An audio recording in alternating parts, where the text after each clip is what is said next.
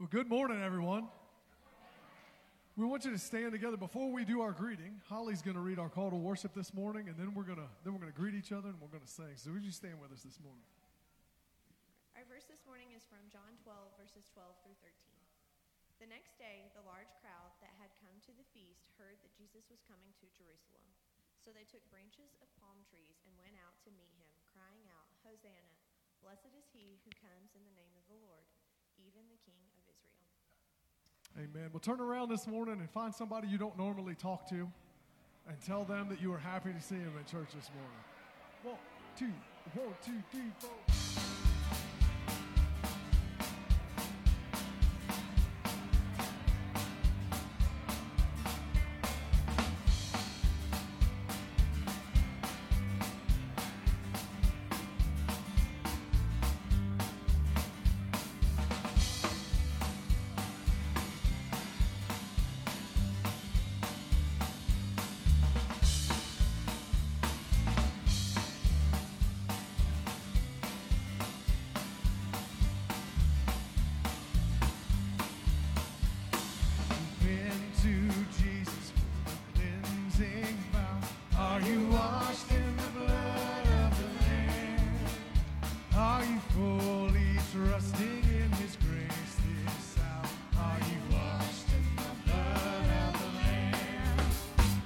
all you want.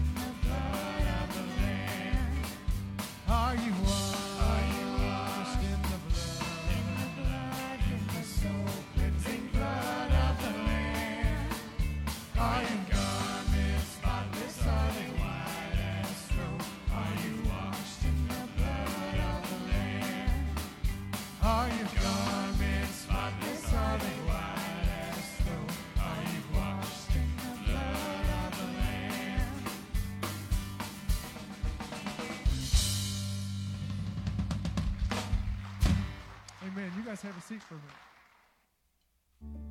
My name is Amr. I'm from Jordan. I moved um, with my family to uh, US. We faced in Jordan a lot of persecution. Uh, it was so hard, but when we came here too, it wasn't easy for us.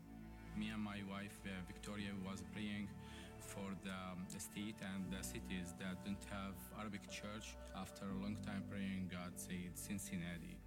We have a significant group of Arab speaking people, so we've been praying for quite some time. God, would you give us someone where we can just kind of turn loose in that people group, right? And uh, Amr literally just called me out of the blue. There is not a lot of people know the culture, know their language, and can share the gospel with them. This is why we came here. Farmers of Family was part of the coronavirus relief. They just kind of called and said, hey, we got some free food. Would you guys be able to hand it out to your community?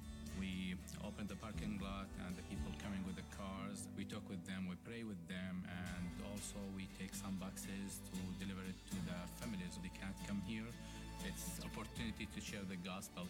We'll continue with games, we'll have egg hunting, and we'll have dinner, and we'll invite the people to go inside the church and join our service.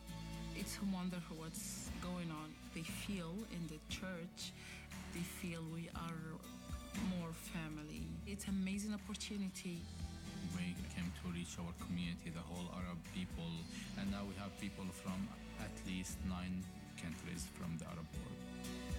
You give to Annie Armstrong, you don't give to organization, you give to the missionaries, and that allowed them to share the gospel. God has brought Amr here. We're going to support him. We're going to encourage him. We're going to walk with him.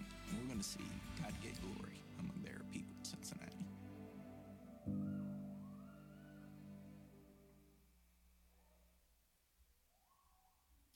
Well, good morning, everybody. That was a, a, a video that we had for the Annie Armstrong offering. Uh, it shows up there our church goal. So if you guys, uh, you know, feel free to give to that, and uh, we just thank you so much for for giving to that. But uh, you know, it helps a ton of people um, around, and it just distributes money, and it's really cool to kind of see a video of, of it happening right here in our backyard. So uh, we're thankful for that, and I'm thankful for all of you guys who are visitors who are visiting today. Um, if you is your first time here, or maybe your second or third time here, and you haven't checked in, there's an QR code on the back of your seat. Uh, if you could scan that code, uh, we would love to connect with you. If you're not technologically advanced, that's okay. There's a starting point desk right out here on the left hand side, and they would love to meet with you. Um, I'm going to dip down here for a second and grab these because I forgot to. Next week is our week. It's Easter week, the most important week ever. Uh, and this is a mailer that you guys might have gotten. Uh, it's got our service times and everything else on it. I need a little map of the church in case you need that, but you guys don't look like you do need that. And then these are some of the smaller handouts that we have. Um, the weather was kind of nasty this week, so there wasn't some gospel at every home, but these are some uh, uh, little cards that you can hand out that has our service times on it. And uh, Harold said, tell your friends and family, but I'll do you one better. Tell somebody you don't even like that much and give them one of these and tell them to come on over to church. We want to have them too. And uh, other than that, let's pray together. You're going to get a break this morning. We're going to do this next song. You guys get to sit, and then we're going to stand for the third. So uh, let's pray together this morning. Lord, just thank you so much for the opportunity to come into your house, Lord, on Palm Sunday. Lord, thank you for next week. And thank you for this week, Lord, as we reflect back on, on Passion Week and, and all of the things that Christ did during this time, Lord, as he prepared to, to go to the cross and be resurrected. Lord, we thank you so much for Sunday next week. And uh, help us to just keep that in our hearts all week.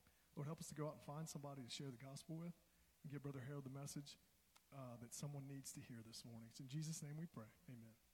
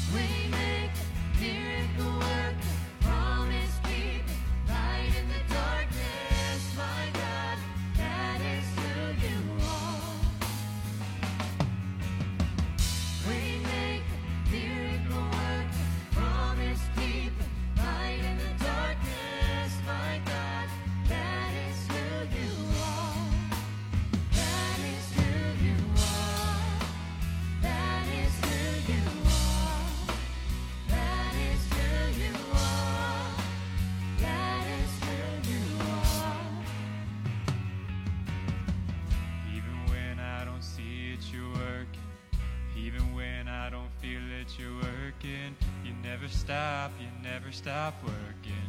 You never stop, you never stop working. Even when I don't see it, you're working. Even when I don't feel it, you're working. You never stop, you never stop working. You never stop, you never stop working. Even when I don't see it, you're working. Even when I don't feel it, you're working. You never stop, you never stop working. Never stop, you never stop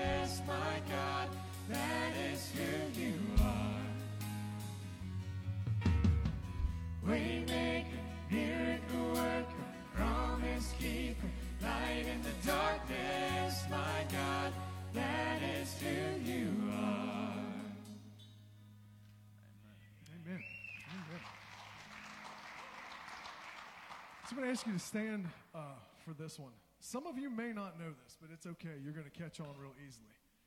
And Josh uh, brought this song uh, to worship night, and it's just a wonderful prayer. Um, I want you to just uh, kind of think about the words as we sing, and, and, and when you can catch on, which will be easy, we want you guys to sing with us. Um, and I'll tell you, I'll give you some cues to tell you when to start singing. It's a tough song, too, so you guys sing with me, please.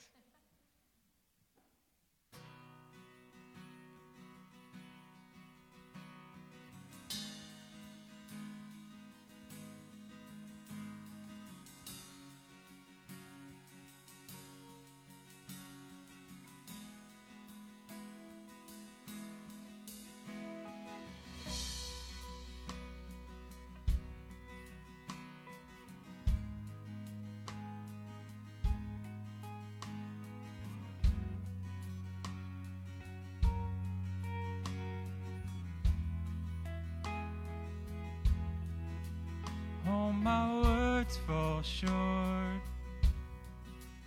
I got nothing new. How could I express all my gratitude? I could sing these songs as I often do. But every song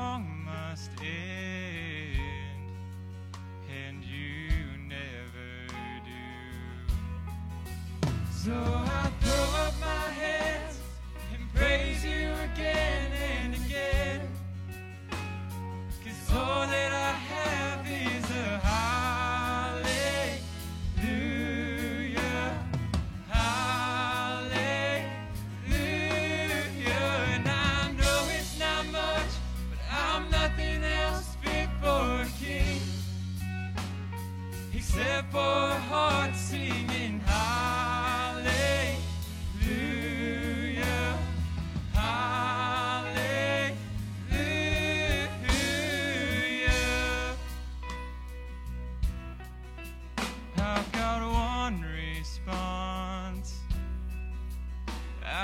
just one move.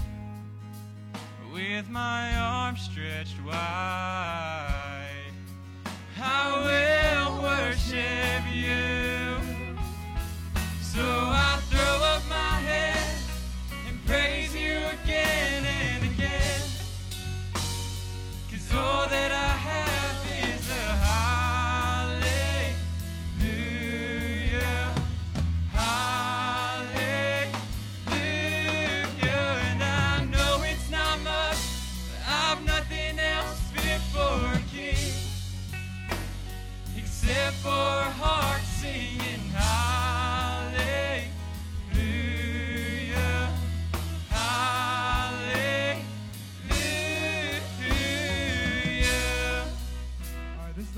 Josh needs your help.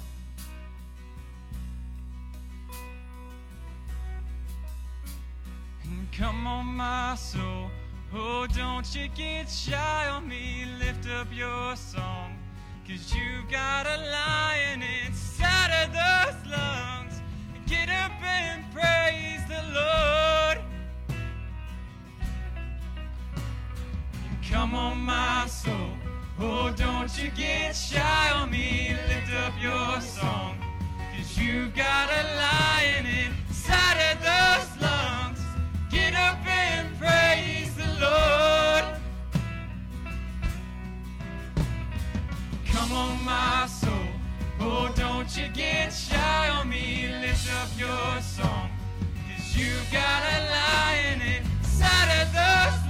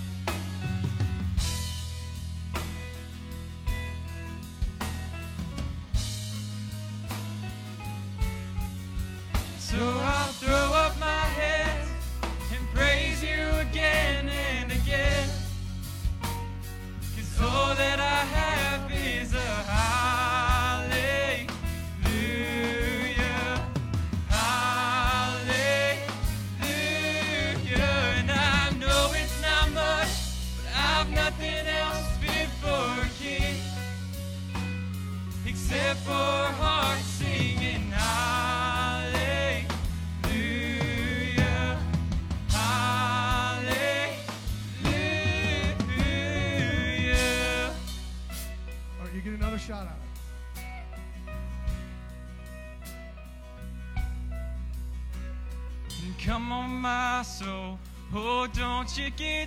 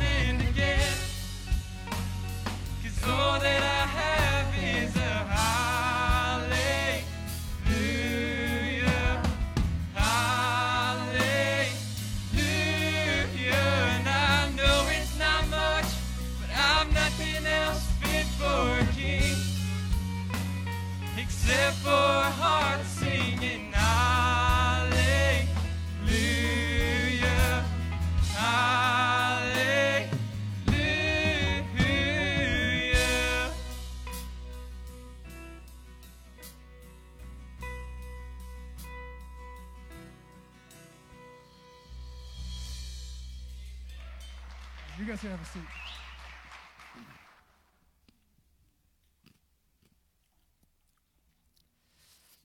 Amen. I heard a few hallelujahs this morning. He's worthy of that, isn't he? Today is Palm Sunday. That's the day that the people laid down their clothes, their cloths, their palm branches, and they said, Hosanna. Blessed is he who comes in the name of the Lord. And uh, we kick off Passion Week. And Passion Week is just the week that we journey with Jesus to the cross, and we're reminded that uh, he went to the cross, he was crucified, buried, raised again, uh, conquered sin, death, and hell. Uh, he won the victory, he paid the price, he accomplished his mission of saving us. And so this morning we're going to kind of uh, travel back to the foot of the cross. Jesus was nailed to the cross at around 9 in the morning. That was after an all night fiasco, uh, legal trials, scourging, mockings, uh, mistreatment. And uh, this morning we're going to consider his final utterance, his final words from the cross as he uh, died there. And so I'm in Luke 23, and I'm going to pick up in verse 44. I'd love for you to stand with me, and uh, we'll honor God's word together. Last week, uh, Jesus said to the thief on the cross, Today you'll be with me in paradise. That was verse 43. And uh, we pick up in verse 44. It was now about the sixth hour, and there was darkness over the whole land until the ninth hour, while the sun's light failed, and the curtain of the temple was torn in two. Then Jesus, calling out with a loud voice, said, Father, into your hands I commit my spirit. And having said this, he breathed his last. Now, when the centurion saw what had taken place, he praised God, saying, Certainly this man was innocent. And all the crowds that had assembled for this spectacle, when they saw what had taken place, returned home, beating their breast. And all his acquaintances and the women who had followed him from Galilee stood at a distance, watching these things. Let's, let's pray. Father, we, we want to be reminded this morning, this week, of what you did for us 2,000 years ago in going to the cross, taking our sins, paying our debt. Lord, this means everything to us that you would die in our place, that you would be raised in victory. And Lord, we'll celebrate that in particular next week, but, but we're just thankful today that you would die for us. We want to remember that today, celebrate that today. We want to be reminded of what you accomplished, the words that you spoke. Lord, our greatest desire is that everyone listening online or in this room would have a personal relationship with you through faith, that they would look to the cross, realize that you paid for their sins, that they would believe and turn from their sins and be saved. Lord, we want you to do that. We pray you would. We'd give you the praise for it. We offer a hallelujah to today because you are worthy, worthy, worthy, Lord. We pray you would do a work in these next few minutes for your glory, for our good. And we pray in Jesus' name. Amen. You may be seated. I'll mention this at the end. We'll gather Friday night at 7, and uh, we'll just be reminded of the Last Supper. We'll take communion together, and uh, that's at 7 o'clock. And then next Sunday morning, we'll have a sunrise service over in the, the Commons area. Uh, that'll be at 7 o'clock. hopefully, it'll be a little bit warmer than it was this morning. But we'll gather over there at 7. It'll be a shorter service. And then we'll have an 8.30, 10.45 service. I hope you come. Bring some with you. Uh, if you want to come to early services, that might provide us some more room for our guests. But either one is good. And uh, we look forward to celebrating the resurrection next week. Uh, but this week, verse 44, it was about the sixth hour. That's about noon. And so Christ has been hanging on the cross for about three hours. He's been exposed to the, the burning rays of the sun. His mind has been taunted by the viciousness of the crowds. He's probably reached a point of exhaustion. And then this supernatural phenomena takes place. Again, it's at noon, and so the sun's at its zenith, and there is darkness, it says, over the whole land until the ninth hour. And so from noon to three, darkness blankets the earth. Verse 45 says, While the sun's light fell, or the, the sun stopped shining. Now, people have tried to explain this by an eclipse, uh, but we know that Passover took place during the full moon, and so you don't have an eclipse during the full moon. And so there was this blanket of darkness. I suspect that it could be felt. Uh, we know that many people return to the city and they probably are asking questions like, What in the world have we just done? Now, many speculations about the reasons for darkness. Uh, some speculate that maybe nature dropped a veil to cover the suffering of, of Christ, their creator. Uh, others think it points more to the, uh, the, the wrath of God being poured out against sin. Uh, lots of reasons that we could come up for that, but darkness was covering the land. Matthew even records some other things that were taking place. In Matthew 27, uh, verse 51, it says, uh, Behold, the curtain of the temple was torn in two from top to bottom, and the earth shook, and the rocks were split. Tombs were opened. Many of the bodies of the saints who had fallen asleep were raised. And coming out of the tombs after this res- his resurrection, they went into the holy city and appeared to, to many.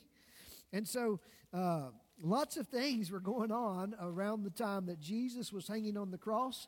And so this morning we want to take just a, a few uh, moments and contemplate the scenes surrounding the cross.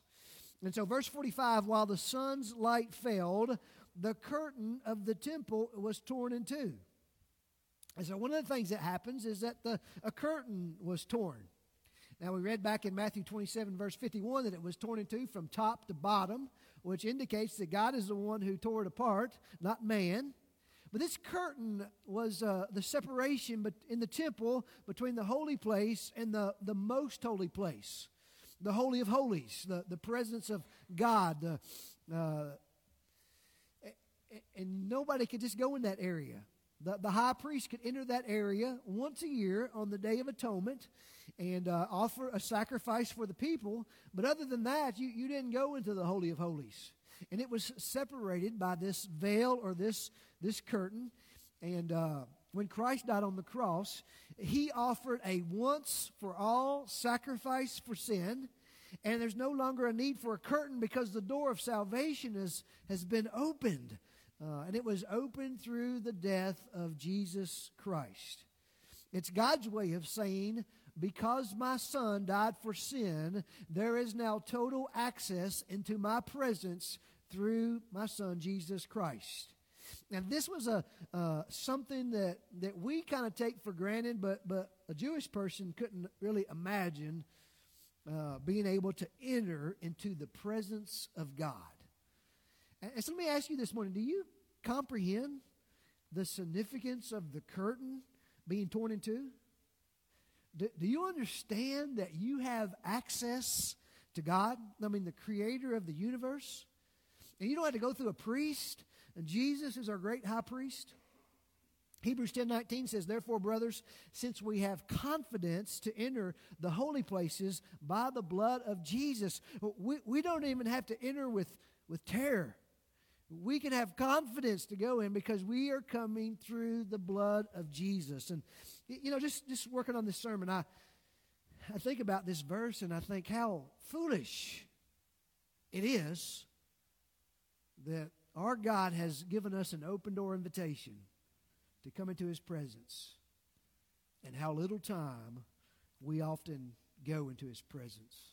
We're invited, we just don't take advantage of that. And I, you know, even this morning, I, I feel like maybe we ought to just confess that to God. Won't you just bow with me for just a moment? Let's confess that. Lord, forgive us that through your death you opened the door and how foolish we are not to come into your presence and enjoy your fellowship. And you say in your word, we have not because we pray not, we ask not. You tell us to pray without ceasing. You tell us to come with gratitude and by prayer.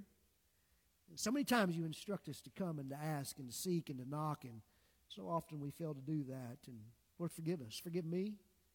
Forgive us as a church that we don't come more into your presence and seek your face and offer you our petitions and, and lean and rely upon you. Forgive us of that and remind us this morning of this awesome privilege that we have to come into your presence. In Jesus' name, amen. So the curtain was torn. And then we see, verse 47, the reaction of, of uh, the centurion. The centurion is just a, a Roman uh, official who's in charge of a, a group of soldiers. And, uh, and so what we see in verse 47 is that a centurion was, was touched. And I mentioned all that was going on. There was darkness and the earthquakes and the rocks were splitting. And, and verse 47 says, now, when the centurion saw what had taken place, he praised God, saying, Certainly this man was innocent, or this man was righteous. Now, we already know that. Pilate had acknowledged that in verse 4, 14, 22. I don't find any fault for this guy. I, I don't find a reason to, to charge him or to have him crucified. And, and Herod sent him back because there was no grounds for crucifying him.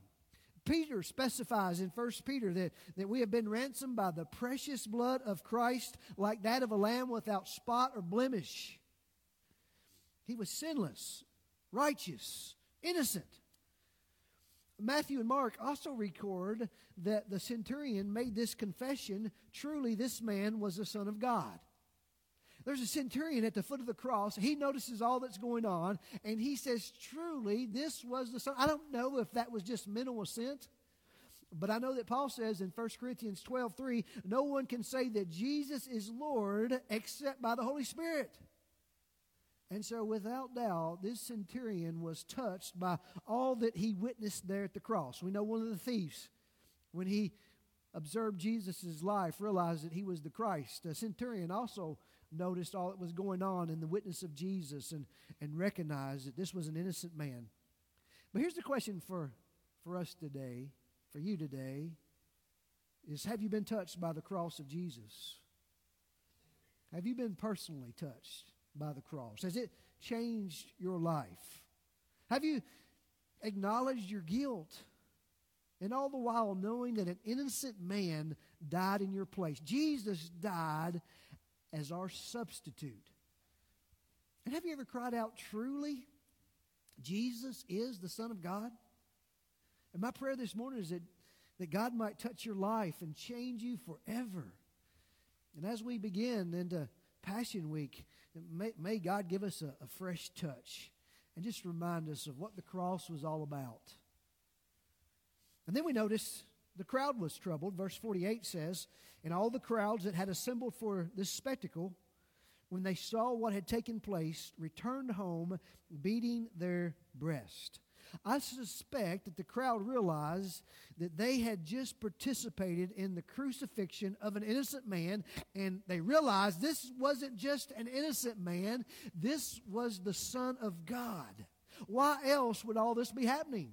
Why else would darkness be covering the earth and the earth quaking and the, the rock splitting? And they surely were filled with remorse and, and guilt. And think about this every time we sin, our, our souls ought to have some remorse and be troubled as we realize that it was our sin that sent Jesus to the cross. And so let me ask you this morning just are you troubled by sin? Or is it, ah, no big deal? Are you, are you troubled by sin? Paul said a, a godly sorrow leads to repentance. When we realize that our sin is against God, we turn from that sin. Verse 49 tells us that his acquaintances and, and the women, and uh, the gospel writers often point out the, the women, uh, they remained there. Uh, the women that came who followed him from Galilee stood at a distance watching these things. These, these were faithful women. They remained at the cross. They, they mourned over Jesus. They would be the last ones to leave and the first ones to come on Sunday morning. Now, they loved the Lord. And so that's just a, a brief look at the scenes surrounding the cross. And, and then verses 50 through 56, I want us to consider the committal of Jesus' body. Most often, the Romans would take the bodies of those crucified and they would throw them in the garbage dump outside the city. That area was called Gehenna. And they just take these bodies down, take them out there, and throw them in the, in the garbage. And uh, a condemned criminal lost their, the right to proper burial but God saw to it that his son got a proper burial. And so in verse 50 we see the request for the for Jesus' body. There was a man named Joseph from the Jewish town of Arimathea. He was a member of the council, and so he was part of the Sanhedrin. That's the ruling party of the, the Jews. A good and righteous man. Uh, Luke tells us in verse 51 that he did not consent to their decision to uh, to crucify Jesus. Uh, he was looking for the kingdom of God. That's just an indication that he was a believer. And John points out that he was a secret uh, believer. Verse 52 this man went to Pilate and asked for the body of Jesus. As a member of the San- Sanhedrin, he would have had greater access to Pilate, and so he goes and asks for the body. And then we see the removal of the body, verse 53. He took it down, wrapped it in a linen shroud, and laid him in a tomb cut in stone. So, according to the Jewish law, the, the body couldn't remain hanging after sundown.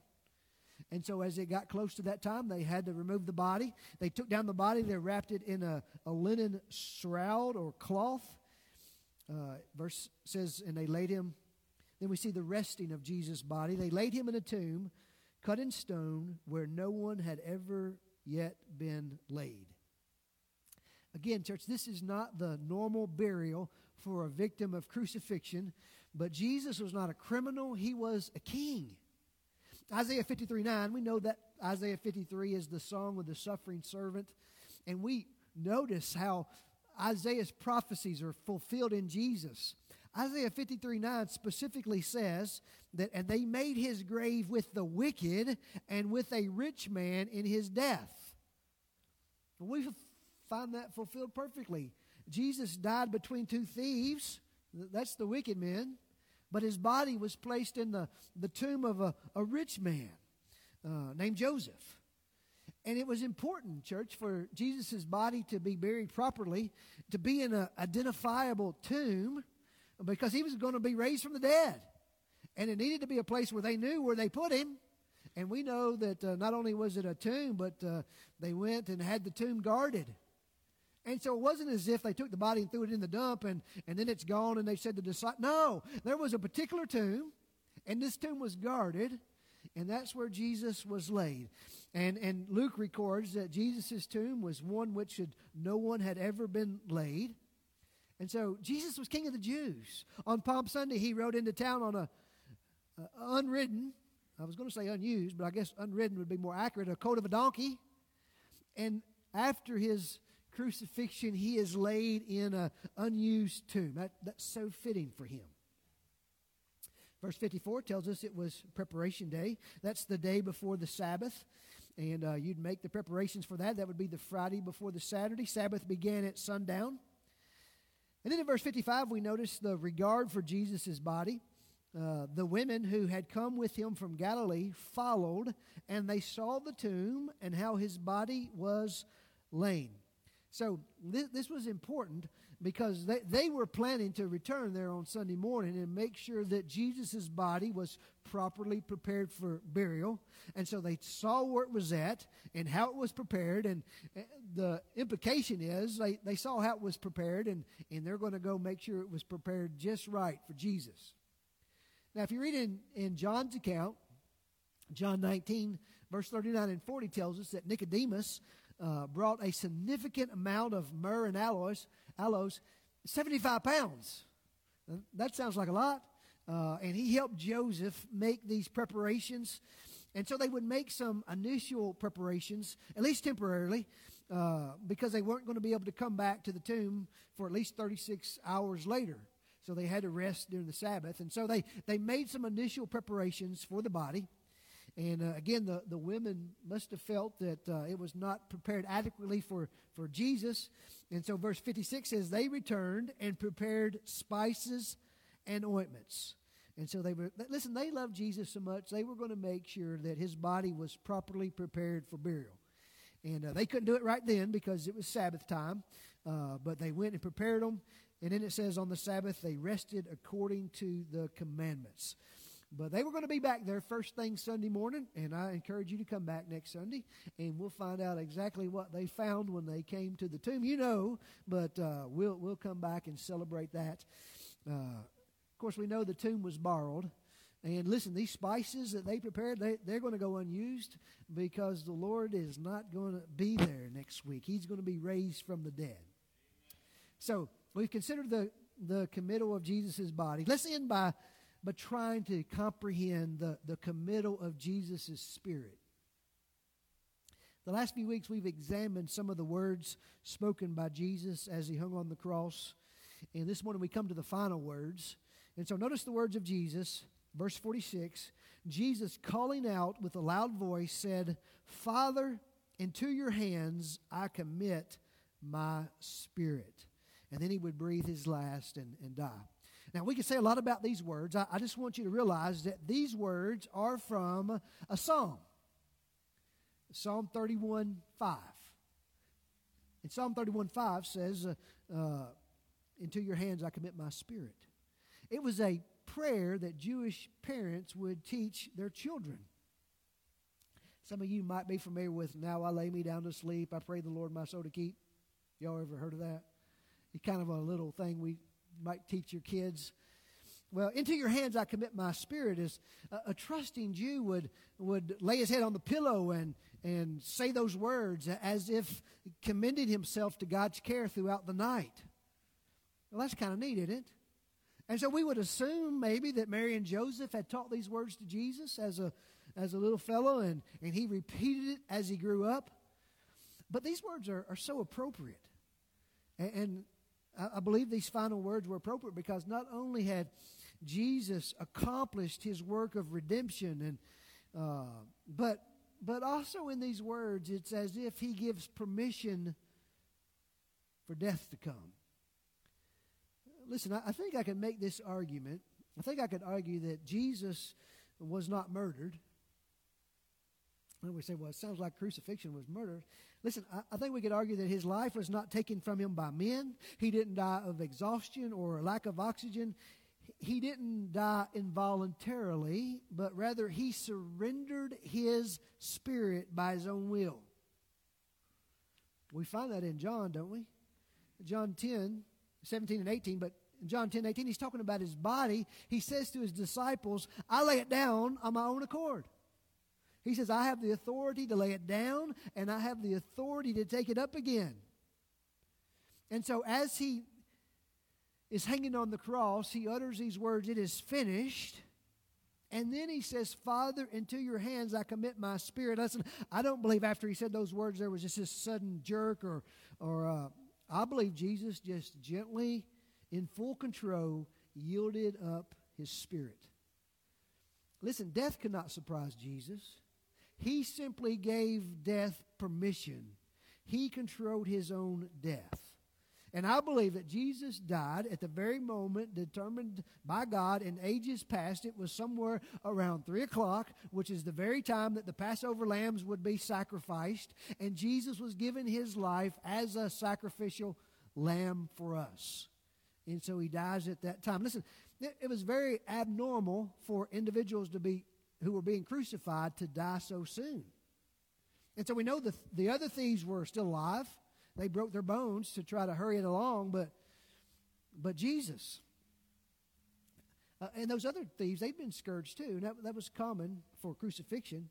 And some people will say, well, maybe Jesus was just weaker. Shake your head like this.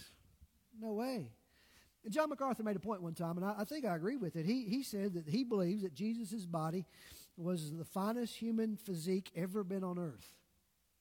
And he said that because his body had never known sin. So Jesus wasn't weak.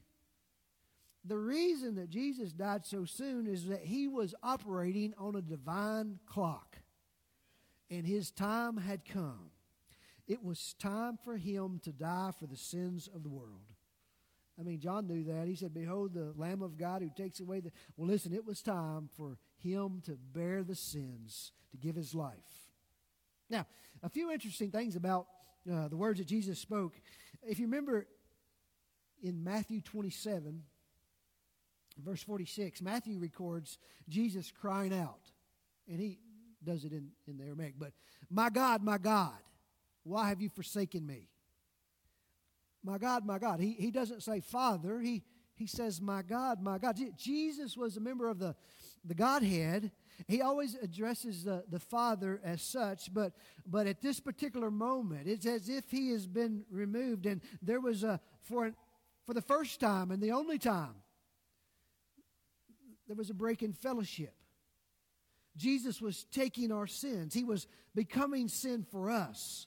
It was if the Father was turning away and pouring out his wrath. And at that moment, he says, My God, my God, why have you forsaken me? He was bearing our sins. But as he speaks these last words in, in Luke 23, verse 46, he says, Father. What's interesting is Father's not in Psalm 31 5.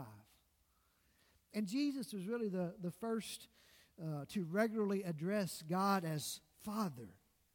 And so, what it shows us is that the Father's abandonment is over forever. Jesus is, I mean, the Father's justice has been satisfied through the shed blood of His Son. And now he turns his back towards his son, and the son says, Father, into your hands I commit my spirit. I, noticed just, you know, during Jesus' 30 years or so on earth, he'd kind of been in the hands of others. I mean, Mary and Joseph held him in their hands, and on the eighth day, he went to the temple, and Simeon took him up in his hands. And at the beginning of his ministry, John took him in his hands and baptized him. And, and the disciples kind of held him close in, in their hands. And the last day of his life, he was put on trial and scourged and crucified by the hands of men.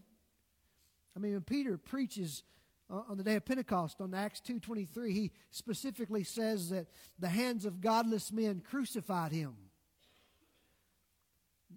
But now Jesus is ready to be back in the Father's hands. And so he says, I, I commit my spirit. That word commit is used for making a deposit. You, you know how when you got money and you want to get it in the bank so it's secure? That, that's the kind of, Lord, I, I'm committing, I'm, I'm putting my spirit in a secure place. That, that's the kind of language that he's using here. And uh, I'm entrusting my spirit to you, Father. And listen, there's no greater place than to be in the Father's hands. Amen. That's where I'm at. That's where you're at if you're in Christ. And we're there because Jesus said, remember, John 10 28? He says, I, I give them eternal life. He's talking about his sheep. I know my sheep, my sheep know me. I give them eternal life. They shall never perish. You remember that? Then he goes on to say that no one is able to snatch them out of my hands. And then in John 10 29, he says, My Father who has given them to me is greater than all, and no one is able to snatch them out of my Father's hands. And also notice what Jesus is placing in his Father's hands. Not his body, they're going to stick his body in the tomb, but his spirit. The body is just a temporary dwelling. But our soul, our, our spirit lives forever. You've heard people say uh, everyone lives somewhere forever. It's our spirit. And I hope that your place is heaven.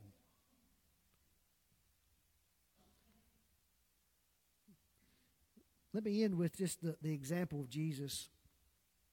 In this passage, Jesus gives us an example of living and dying while on the cross. And uh, just a couple of observations. I, I, borrow these from Chuck Swindoll just because they're so good. But, but he says that, that Jesus, first, he gave us the the secret of living. What we notice on the, the whole time Jesus is on the cross, there's not one root of bitterness. He never had that. He's not talking about revenge. He, we don't hear any of those things coming from his lips. Instead, he's thinking about others. A couple weeks ago, Father, forgive them. He's thinking about his mother. He says, John, take care of my mom. He, he's thinking about the thief who's dying. And he says, Today you'll be. Listen, he, he's, he lived that way. That, that's a, an amazing way to live your life, considering others more than yourself.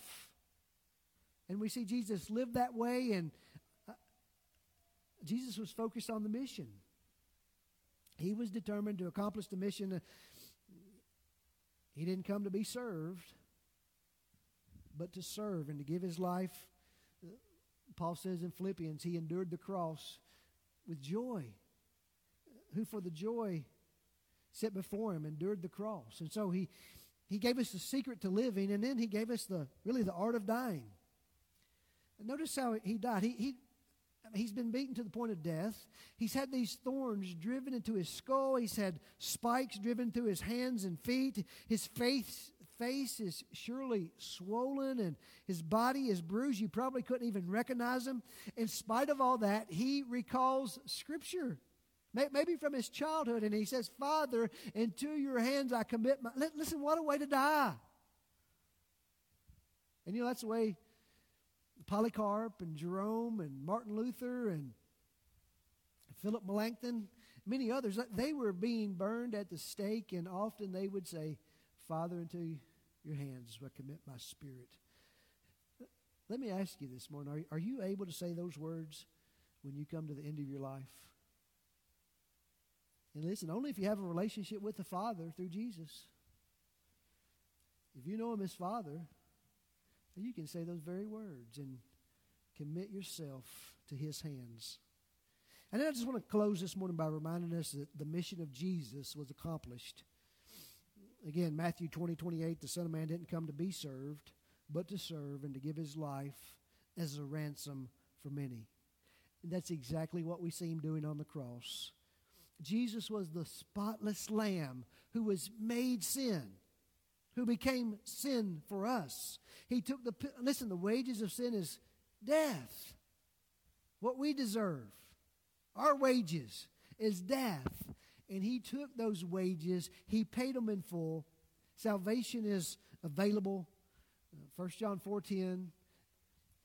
Y'all know what it is. God sent his son to be the propitiation for our sins, the, the atoning sacrifice.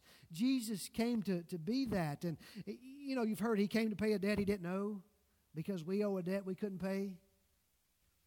That's what we see Jesus doing on the cross. And before he committed his spirit back to the Father, he accomplished his mission. He, he said, It's finished.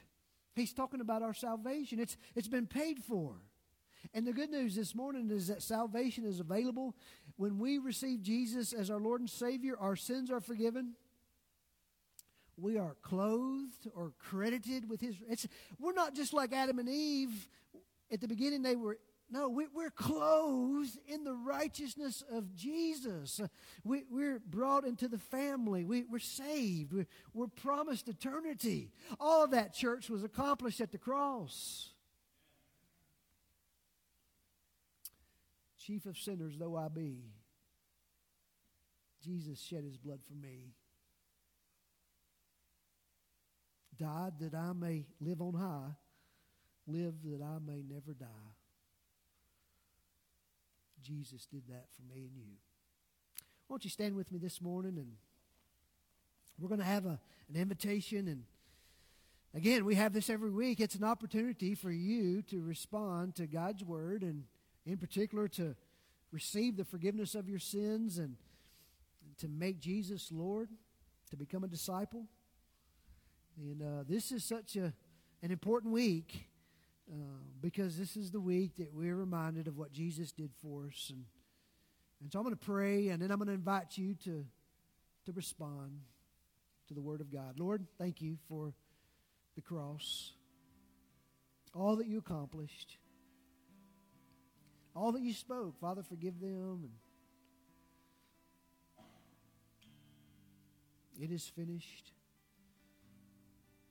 Lord, you did that for for me. You took my sin, and I just want to thank you today. And Lord, I want the I want those listening to know that that they can have the forgiveness of their sins. And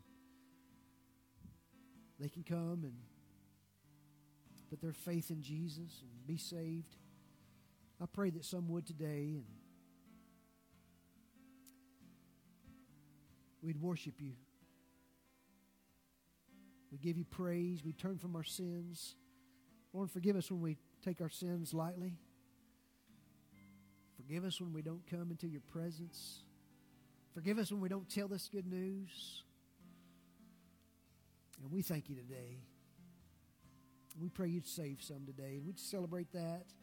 What an awesome day to be saved. Lord, do that. In Jesus' name. Amen. Listen, you're invited. John 1.11 says that Jesus came to his own and his own did not receive him.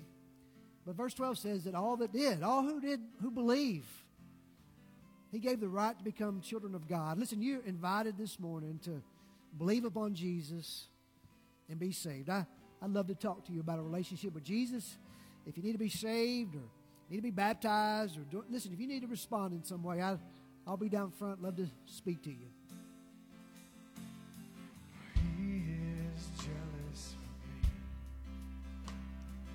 love's like a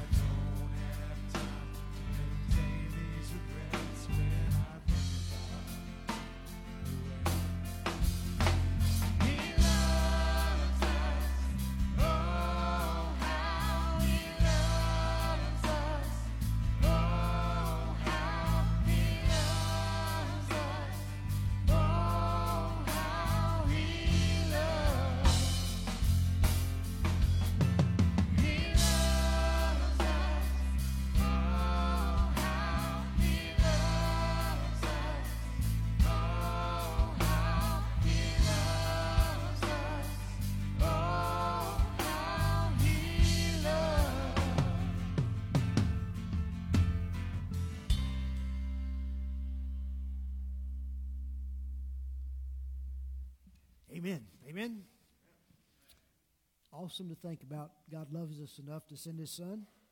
And uh, let me just encourage you to tell somebody that good news this week. And again, we have some of these flyers out there. Well, listen, we can't use them after Sunday. And so uh, get the big ones or the little ones. Big ones are on the table, the small ones are on the dollar box. Uh, we'd love for you to invite some folks, friends or enemies. Uh, we'd love for you to do that. I, I love, just be seated for just a moment. Uh, Ken's going to come and share a little bit about Western Kentucky. I just blessed being with, uh, I guess, the A team this week. Uh, they did a lot of work, and it was a good time. And thankful for those guys. And Ken's going to share just a little bit. I think I turned this off. There you go, brother. I won't keep you just a minute, I promise. Uh, he was asked us to tell a little bit about the mission trip that we went on this past week to Western Kentucky, and I want to share with you guys that uh, that we were blessed to be able to serve a family, a, a young Christian family, and and uh, their story is incredible. The devastation in Western Kentucky is still immense.